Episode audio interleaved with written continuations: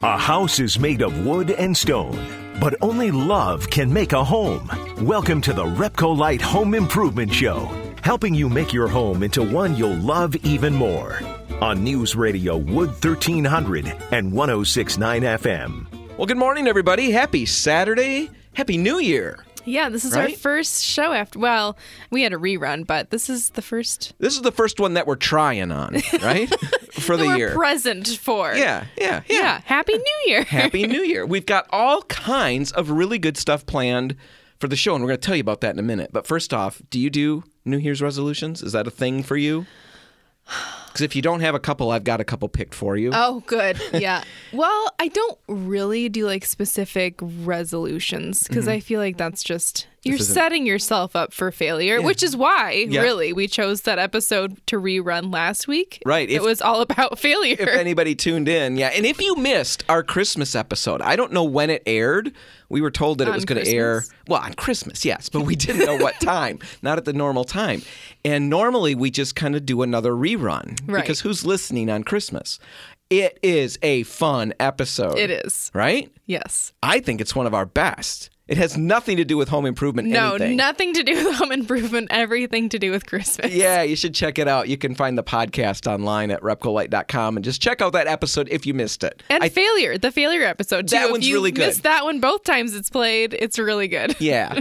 so that's what we did last week. Today, we've got all kinds of stuff planned. We're going to be talking about the Old Farmer's Almanac. It's a topic that Haley pitched. You were skeptical, of course, Little- because it was my pitch. A little skeptical, but it's really, really fun. And we're going to make an argument that you need to have one. It's eight bucks. Yeah, You've got to go buy one. everyone should have one. Really fun. We're also going to be in the studio with Dean Veltman from Veltman Painting talking about kitchen cabinets. Painting kitchen cabinets, what you need to do if you're going to tackle it yourself, and Or what you need to do someone, yeah. if you're going to hire somebody to do it. But right now, let's talk about a cool little gadget that I kind of stumbled into on accident over the, holidays here at the Christmas party at my mom and dad's house. Right. Was the Sunday before Christmas, I believe. I'm getting older. So who knows if the dates are correct, right? Everything blends together. it could have been last year. It could Who have been. Who knows? But anyway, we're getting ready to go to church on that Sunday morning, and I get a phone call from dad, which was strange because he's normally driving. So my first thought was they're in a ditch somewhere, Oh, you know, or whatever, you know. Of I- yeah. That's where I go. That's Yeah. where my brain Worst goes. case scenario. Clearly, somebody is no longer Mm-hmm. with us. Which one is it?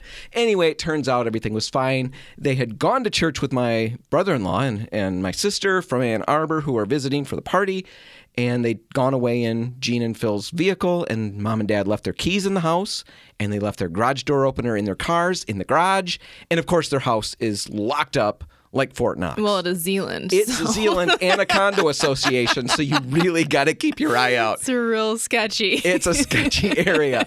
So they wondered if I could get down to their house before I went to church and get it opened. Otherwise, they're going to be standing outside waiting to get in till later. So, so you being- were tasked with the big job. I was, and Yeah. being the good son that I am, I did it. Well, I debated. applause. I went through the house and rummaged and looked for presents and stuff and made sure I got the best stuff, but I did let him in the house. Anyway, that was basically the end of the story. We had the party, great festivities. I, of course, was the hit. I think I was the main star of the party for everybody who's wondering. you wondering. were the star of the party. That's important to me. Yeah, no, it's important to me too. I like to win the party. Oh, see, and I'm just making words because I'm never the star of the party. Oh, lots I of lots of motion like and that I am. Mm-hmm. kids. When that's all happening, and that's what happens at these parties, I literally shut down. I just feel myself retreating into myself. well, yeah, because your family has a lot of kids. I would probably do the same at that point. Yeah. So I'm never the star of the party unless I take credit on the radio. And I should have just left it at that. Yeah, no one would have known. Instead, I went back the other way. Anyway, a couple days later, I stopped by mom and dad's, and dad is all excited to show me this new toy, this new thing that he got. And he's got a little box, and he's carrying it around, you know, as mom's talking about something else. And I can tell dad wants center stage for a second. yeah. The minute he gets a moment, he whips the little box out, and it's a Chamberlain MyQ smart garage door system. And it's something that he paid 20 bucks for. He got it on a, on a special. It's normally 20 to 30, so Yeah. even then, very reasonably priced. He installed it in the garage in about 10 minutes. You know, a couple of days after his little get locked out of the garage event. And now with this system, he can open the garage door from anywhere with just his smartphone. How Wow. cool is that? And it, I mean, 20 to 30 bucks, that's not a giant investment. It's not like some great giant system that he's got to install. It took 10 minutes. 10 minutes, yeah. And the reason they did it is because Phil and Jean, my brother in law and sister, were visiting, again, like we said, for Christmas. And they are the ones who had shuttled mom and dad away from the house without all the tools to get back into the house. So maybe they felt an air of responsibility right, yeah, it was for that. their fault. But Phil had installed years back, about a year and a half ago, at his house, this same system. And he did it because his oldest daughter, she had not started driving yet. So she was getting rides home from school. And sometimes she'd forget her key. Kids do that. Kids Yeah. do that. I do that still. So. Right. Adults do that. Yeah. Older people sometimes leave their garage door Everyone remotes. and- forgets their key. I never forget my key, Haley. I don't believe that for a second. anyway, he had installed one of these so she could be let into the house when the need arose, just from the comfort of his office or wherever. So he really liked it. And in fact, right after he installed it, he had another incident where they went on vacation and he got a phone call from the neighbor Oh, right. saying the water main had broken. You know, outside and everyone their had water in their basement. Yeah, all the neighbors have water in the basements. Do you want me to check your house out? Well, yeah, they're on vacation. We need somebody to tell us what's going on. They didn't have a keypad on the door. They didn't have a key that they'd given to anybody, but they could open the door from the road. The lady went into the house, checked everything over. It's good. And then they were able to shut the garage door again and make sure that it was shut and have peace of mind on the rest of their vacation. No, I really like it for that reason. I mean, that reason alone. I don't have keys that I've given to neighbors. I don't know. I Well, I- never even really thought about it to be honest. Right. There's that aspect of it. And from the point of view that I have, is I don't particularly want to have somebody's key or somebody's keypad combination. I don't. It's too much responsibility. I've already got my parents' key. I can't take any more keys. I know what happens and how easy it is to lose things or misplace things. Yeah. I don't want to be everybody's first line of suspicion when their Yeti coolers gone or something like that, right? I don't want that. Well, I- Dan was in here last week. now, technically, they could let me in and I could still take all that stuff. True. But at least But I at least have- you don't have the key. Right. Yeah. Right. So there's all of that cool stuff. But what I was thinking as you know, I was mulling this over because I thought it's definitely something to talk about on the show. How many other things can we use this for? And right off the bat, I instantly thought about every winter I have to have my sprinklers winterized. Sure. And so when that day comes, I've got to leave my garage door open. And I hate that because my garage door is not, or my garage door is fine. It's the garage that blows. Right, exactly. Full of junk. And it's, It's not a clean space. no, it's really embarrassing when everybody can ride by yeah. and see my garage, but I have to leave it open so they can get at the system. Mm-hmm. And, you know, hopefully they shut it when they leave. Right, yeah, that's the other thing is that you don't actually know if they've shut it when they've left. With this, I would know. I could open it when I need to and make sure that it's shut when they leave. Well, yeah, and actually it'll alert you too if your garage door has been open for an extended period of time. Let's say that happens or the kids come home and open the garage door, it's been open for 30 minutes now. It's going to tell you that it's been open and then you can shut it. You can make a schedule, you can program a schedule into this device, and it will open the garage at a certain time. It'll open automatically too when your car gets to a certain distance from it. It'll automatically open Right. for you, shut behind you. There are a lot of different cool things that this system will do. It's definitely something to check out. It's the Chamberlain MyQ smart garage door system, and we'll put a link in the show notes. Like we said, twenty to thirty bucks, ten minute install, and from there So you're many golden. uses. So many uses. All right, we're gonna take a break. And when we come back, we're going to be in the studio with Dean Veltman from Veltman Painting talking about kitchen cabinets. A lot of great information, whether you're going to tackle the job yourself or hire somebody to get it done. All of that info's coming up in just a minute. Stick around. helping you turn your house into your dream home. This is the Repcolite Home Improvement Show, presented by Benjamin Moore on News Radio Wood 1300 and 1069 FM. Well, Haley, if you ask 10 people about their kitchen cabinets, you're probably going to find out that seven of them, maybe more, would like to refinish or replace those kitchen cabinets. Yeah, I'd raise my hand. It's definitely something that we can do. It's a DIY project. We've talked about it on the show a bunch of times, you know, with the right tools and the right Right, the know-how, right paint. the right patience, the right amount of patience. The right patience. That's a good one. Yeah.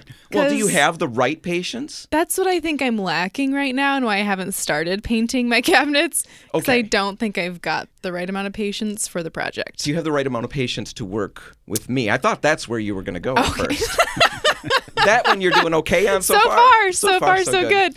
Yeah, it is something, you know, kitchen cabinet repaints, it's something that we all can do, but it really is fun sometimes just to, you know, do a thought experiment and mm-hmm. imagine somebody else doing it. Well, right now we're in the studio with Dean Veltman from Veltman Painting, and among other things, refinishing kitchen cabinets is just one of the things they do. Dean, thanks for being here. Thanks for having me.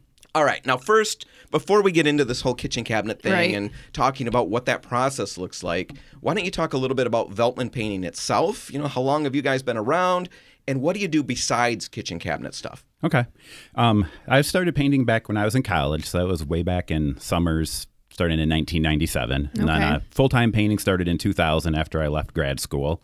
And so I worked for Faber Painting back then. And then it was around 2014 when I launched my own company. So I've been self employed since Awesome. 2014. So we do basically, we'll do light commercial, but our main focus is uh, most things residential. You know, we've done some new construction. Uh, we don't do a ton of that. We do, but um, our main thing is interior and exterior residential, whether it's a remodel.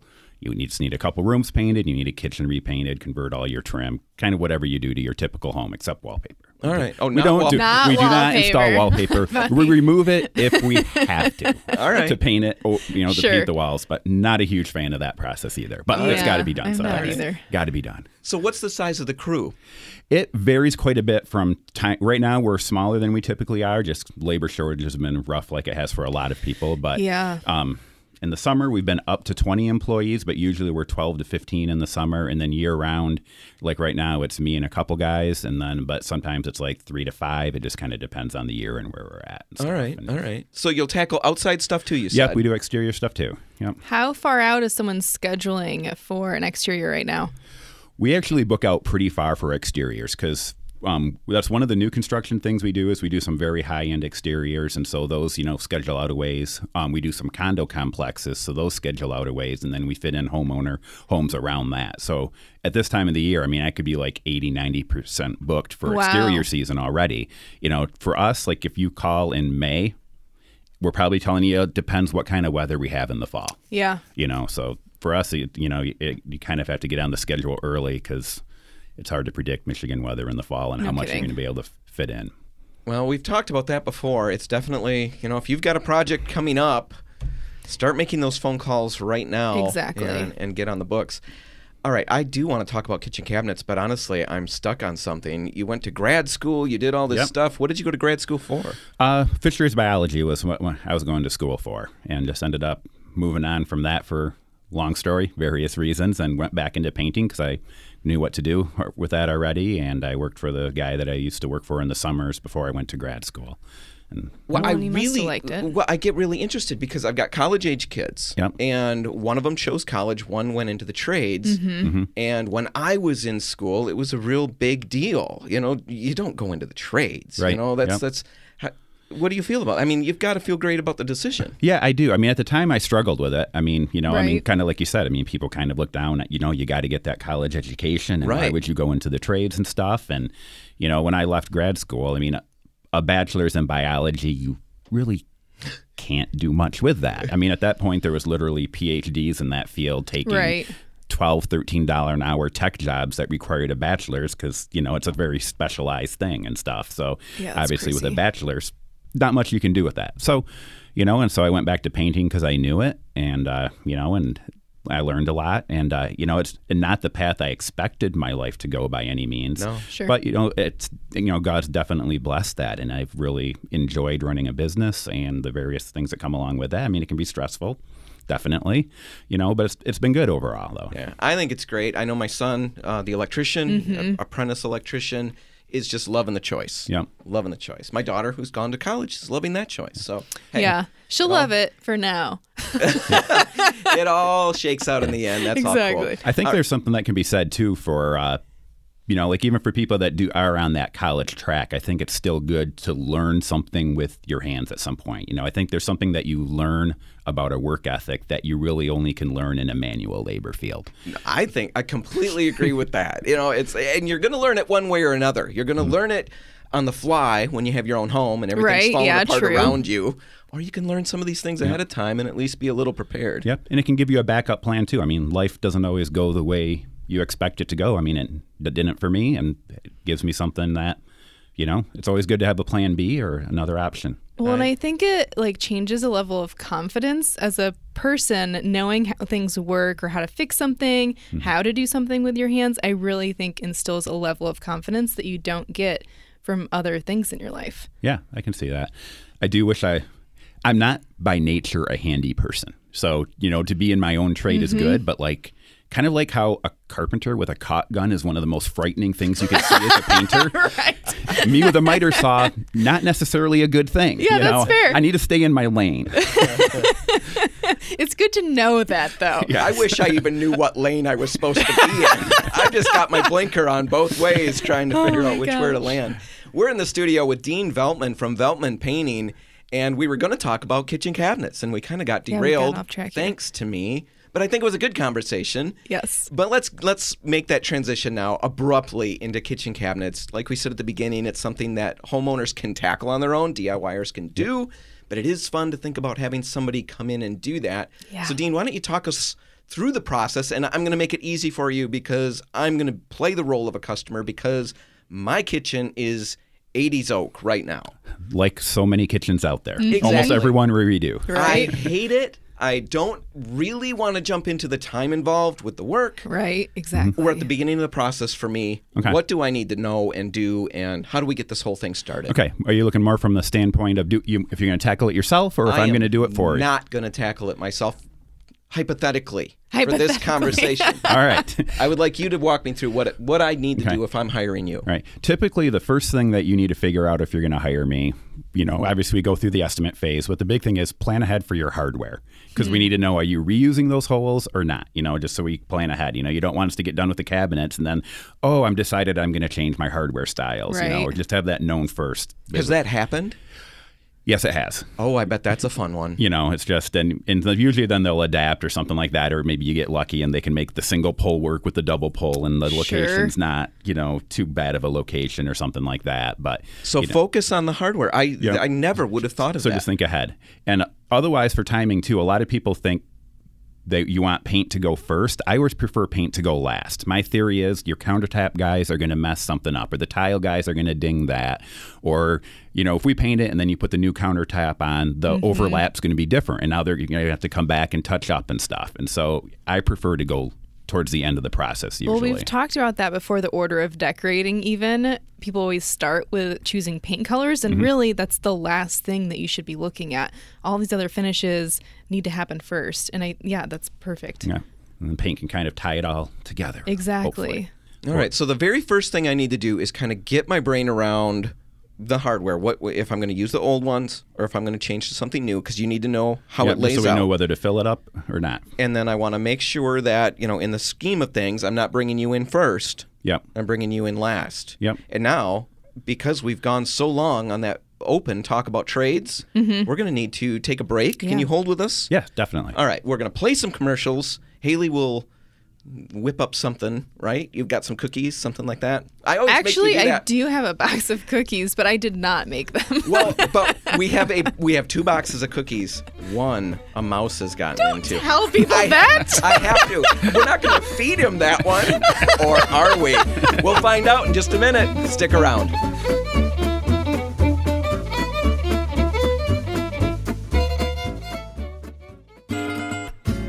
If you want to take your DIY skills up a rung, the Repcolite Home Improvement Show is here to give you a boost on News Radio Wood 1300 and 1069 FM. And we're back, and we are still in the studio with Dean Veltman from Veltman Painting. Dean, thanks for hanging out with us over the break. Glad to be here. And you didn't run away because we didn't serve you Mouse eaten cookies. cookies, Which uh, did I, we? I appreciate that greatly. Haley was so mad that I brought up the mouse, but we have traps everywhere. Yeah. And Dean, you saw the traps. I needed to address that situation.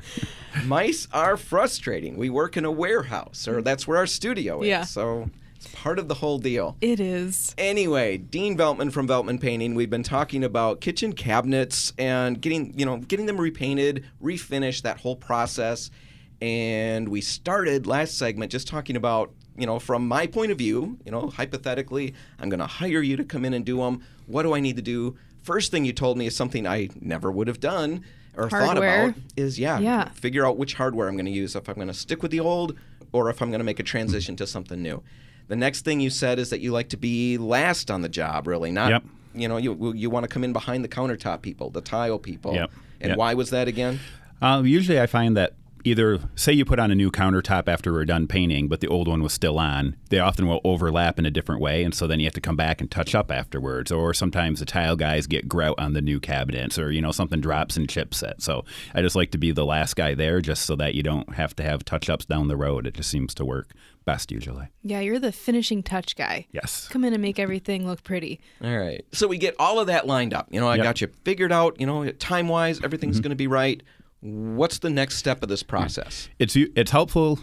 Some people, depending on the house and what's in their kitchen cabinet, you know, like, oh, do we have to move everything out? And Right. even though we typically don't paint the inside, we face it off. It is best to empty it. Sometimes, you know, we'll drape plastic over it just to keep the dust off, or and this and that. And if the doors aren't, if the drawers aren't crammed too full of stuff, we try to just pull the drawer fronts off, and then sometimes the drawers can stay with the stuff in. It just depends how much you can get at it.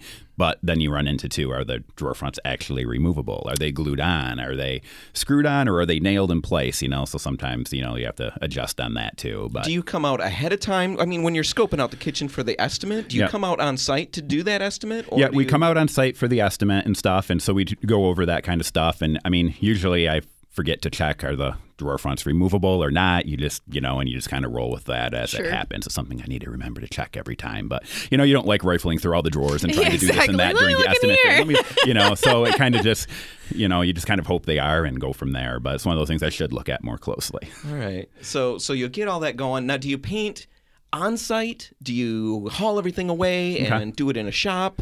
Yep. How does that part work? The answer is yes. Okay. To both. so um, the portion on site we do by hand. So we do that on site, the outer portion of the boxes, and uh, but we take the drawer fronts and the doors to our shop and we spray them there, and that you know, and usually you know the vast majority of your kitchen it's the doors and the drawer fronts, so the you know the, that are the most visible and it's, you know probably eighty percent of the surface of the kitchen typically. You know, so you get the nice sprayed finish on that, and then you can. Uh, you know, and then with the with microfibers nowadays, you can get a really nice finish still on the hand applied portion as well. I mean, it's not quite the same as sprayed, but it's still you can get a really nice finish. Microfiber roller covers. They yeah, will do an, an amazing job Yeah, with, with the finish there. And what product are you spraying on? That's something we we switch periodically as new stuff comes out. Right now, we're kind of on the ScuffX satin kick that a lot of guys are on for that. Definitely. Um, it's one of the few we've used a lot of cabinet coat before that, but I feel like ScuffX is a little bit more resistant to marring. We found cabinet coat that when you like hit your wedding ring on cabinets or something like or a belt buckle, it leaves that Sure. gray mark. Yeah. For some reason, cabinet coat sometimes you could wash it off, but it would change the sheen where you did that more. And Mm-hmm. it just seemed particularly sensitive to that kind of marking we were finding. And ScuffX being ScuffX, it's particularly resistant to that, but it's a really hard finish. I mean, and it, when you run your hand over it, it has that solvent feel to it almost that not a lot of water based paints have traditionally been able to duplicate. It's true, and it still really levels out well too. I've been Definitely. impressed with how well that brushes out. It really lays down. I didn't expect that necessarily because Right. it wasn't built to be a cabinet paint, but it functions like one. It's amazing. Definitely. I mean, cabinet coat overall is my it's the only product I've ever used where if I want to hand apply it, spray it with an airless or an HVLP, I can use it out of the can and it turns out great. But ScuffX is very close to that same level of Yeah. no matter how you apply it, it it just turns out great. It's a really user friendly product. All right. That yeah, it absolutely something that's like like Haley said. That's the thing that's most interesting to me is that it was made for an entirely different purpose, Mm-hmm. and somebody tried it at one point. There Yeah. was that one person, Right. That pioneer blazing a new trail, and yeah, it caught on like wildfire. Now, all right. So those are the products that you're using. What is the process, and I guess I'm thinking about prep work and stuff. What kind of stuff do you do to make sure we get the best results possible? The first step always has to be after you remove the cabinet, you know, disassemble everything, clean. Clean, clean, clean. Clean before you sand. You don't want to drive that grease in or spread it around or whatever might be contaminating the surface. We've been using Krud Kutter a lot for cleaning. We used to use Challenger, which is also a great product. So either one of those is good. Um, but those tend to be the two we've used the most over the years. And then sometimes you'll find an area that's just particularly stubborn for some reason, so you might need to use like a little solvent alcohol or something like that here and there. But typically, Krud Kutter has been our go-to lately, but Challenger is great as well. Um, but So you get it cleaned up, do your scuff sanding. Yep, then sand. Yep, and then uh, we sand with 180 um, is in our first sand. So we sand it all with 180. Uh, do two coats of primer. We always do two, especially to a lot of whites don't cover that great. Right, and I find sure. anytime if we do two coats of primer, we can usually get it in two coats of finish for the hand applied portion. And for the sprayed portion, we like to do two coats too, because when you have your cabinet door stuff flat in the shop, it really helps fill up that oak grain a little bit more. You know, to get two sense. nice coats of primer on. It makes a big difference. Yeah, that grain is always the part that people don't think about when Yeah. they're painting those oak cabinets, especially when you're doing it yourself. You're just thinking, oh, it's going to be like brand new cabinets, super Yeah. smooth finish now that it's painted. And you don't really even see the grain until it's painted because when it's wood grain, it just looks like wood, Wood grain. grain, yep. And now that it's painted, you can actually see that open grain. When you and it really look at doesn't- it. Yeah. From a Yeah. distance, though, when you generally walk into the room, it kind of blends away. Yes. But yeah, like you're saying, when I get up to it and when I mm-hmm. when I examine it, it's right there. And then we do get some calls or people are a little bummed.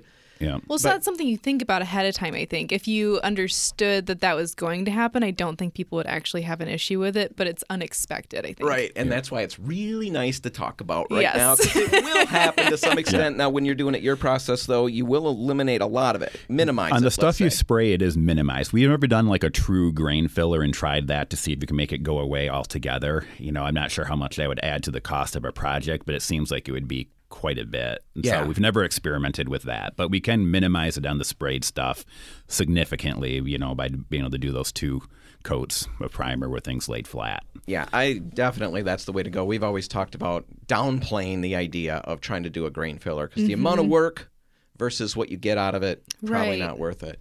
So that's the overall process. What about time and stuff? How much time am I going to have to just leave my kitchen sitting there? For timeline, what we're looking at is the on-site portion is about three days typically. It depends on the size of your kitchen. Are you doing another color on the island or this or that? But Sure. typically it's three days on site. And then we have the cabinet doors and drawer parts at our shop, and those typically will be like a week to 10 days later. Just kind of depends if I'm working at the stuff at the shop or my crew's doing the on site or is that running afterwards. But, and we also like that to sit for a while and cure. You know, if it's humid out, we like it to sit longer, um, you know, especially if it's a dark color. Humidity in dark colors has probably been our biggest problem for curing times, and that can really extend that process out. Well, and it's so important too with cabinets because getting that full cure is going to make sure that paint is as hard as it needs to be to start being used in your kitchen again. I think it's hard to be patient as homeowners when you're mm-hmm. painting things ourselves to wait for things to go back to normal service. So it's almost nice that they're out of our homes. We can't even think about using them until they're fully cured. I like that. One, you know, we're getting to the end here, and I do have the cheapo question that I want to ask. The because, cheapo question. No, there's people like me, and we're thinking about this stuff right now. We're thinking, hey, he talked about all that cleaning, all that sanding. That seems like time. Oh, I know you're gone. Yeah. What if I do that myself? How do you feel about that? And I know you have strong feelings about this. I do have strong feelings about that Be- because that's such a critical step is the cleaning. I, you know, it's something that we would want to make sure we do because I don't want to assume that you guys cleaned everything and got it done perfectly because that kind of sets the foundation. If the cleaning step's not done well, if there's a contamination issue, you know, it's really hard to fix. You know, the other thing too is let your c- contractor know what you've used to clean your cabinets too. Like mm-hmm. we haven't run into it, but I've heard that silicone dusting sprays can be a problem or Murphy's oil soap, you know, and stuff. So you never know what people have used on their cabinets. So let them know because they might want to do extra cleaning or extra sanding and just really be looking out for problems because some of that stuff can be a nightmare, I guess, to correct if that stuff's been used. No, I think that's all really good information. That's really all the time we've got. But Dean, before we go, why don't you give the listeners somebody to contact? I mean, wh- what's the best way to get in touch with you if they've got questions? Maybe want to get on the schedule for next year sometime. Okay. Probably the best thing to do is either you can go through my website, which is veltmanpainting.com, and there's a contact form there. Um, and you can either email me or give me a phone call at 616 450 1110. That works too. Perfect. Awesome. Dean Veltman from Veltman Painting. Thanks for hanging out with us, eating our mouse cookies, and all of that. Thank you. Yep. Thank you for having me. Now, all right, it's time for a break, and when we come back, we're going to be digging into the Old Farmer's Almanac and telling you why you need one. That's all just ahead. Stick around.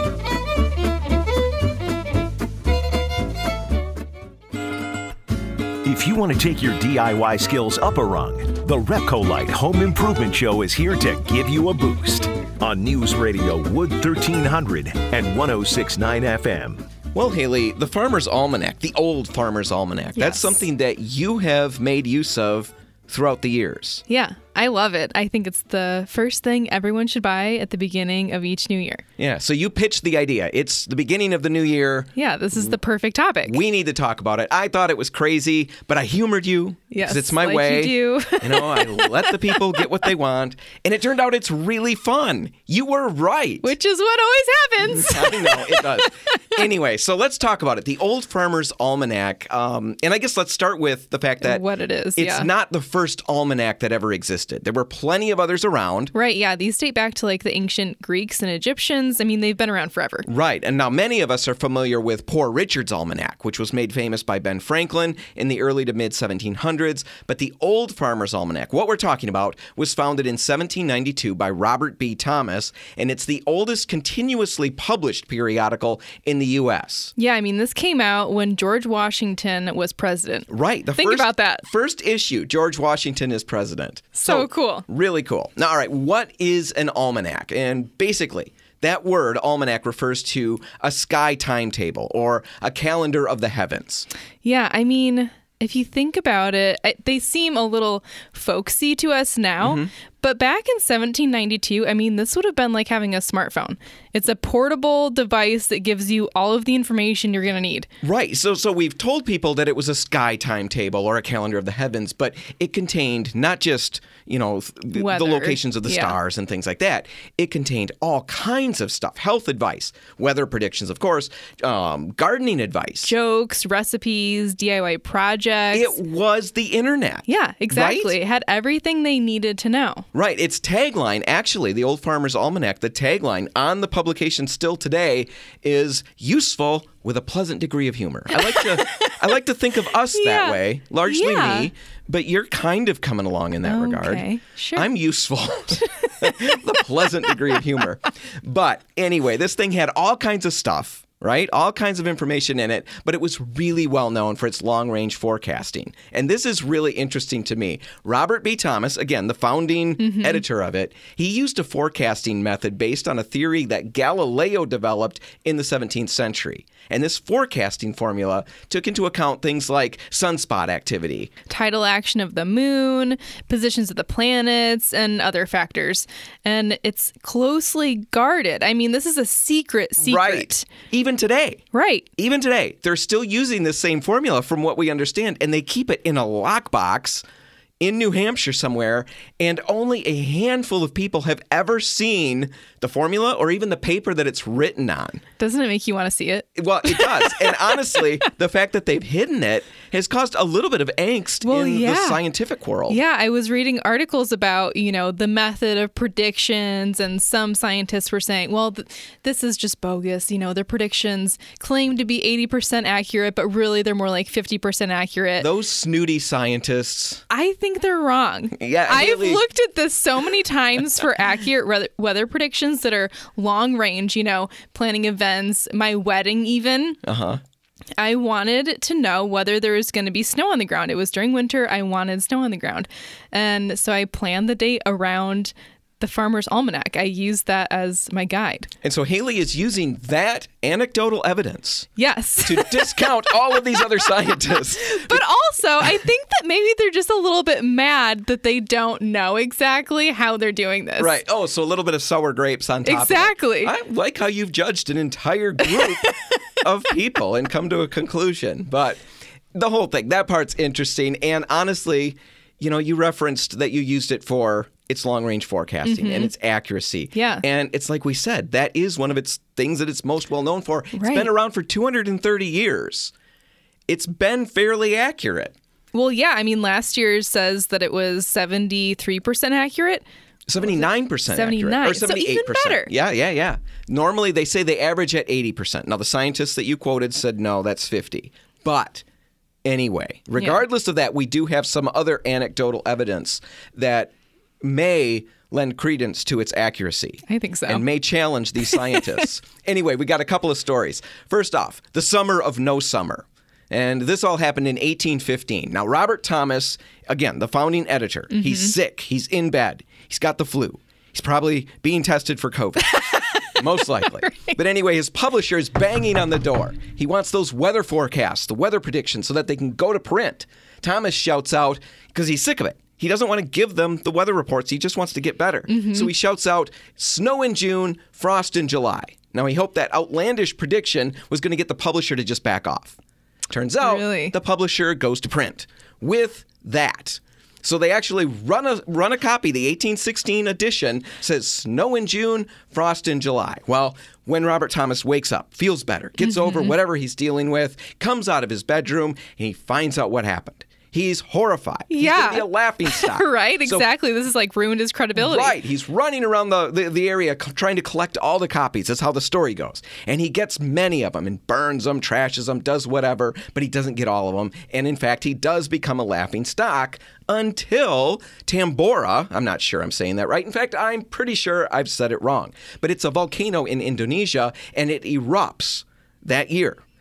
So much ash is pumped into the sky that the sun is blocked out worldwide, causing a global cooling event. And the year 1816 goes down in history eh, as the year without a summer. And the cooling, in fact, the fun part, So according cool. to the story, the cooling was so intense that snow did fall in New Hampshire in June, and much of New England had frost and crop failures in July.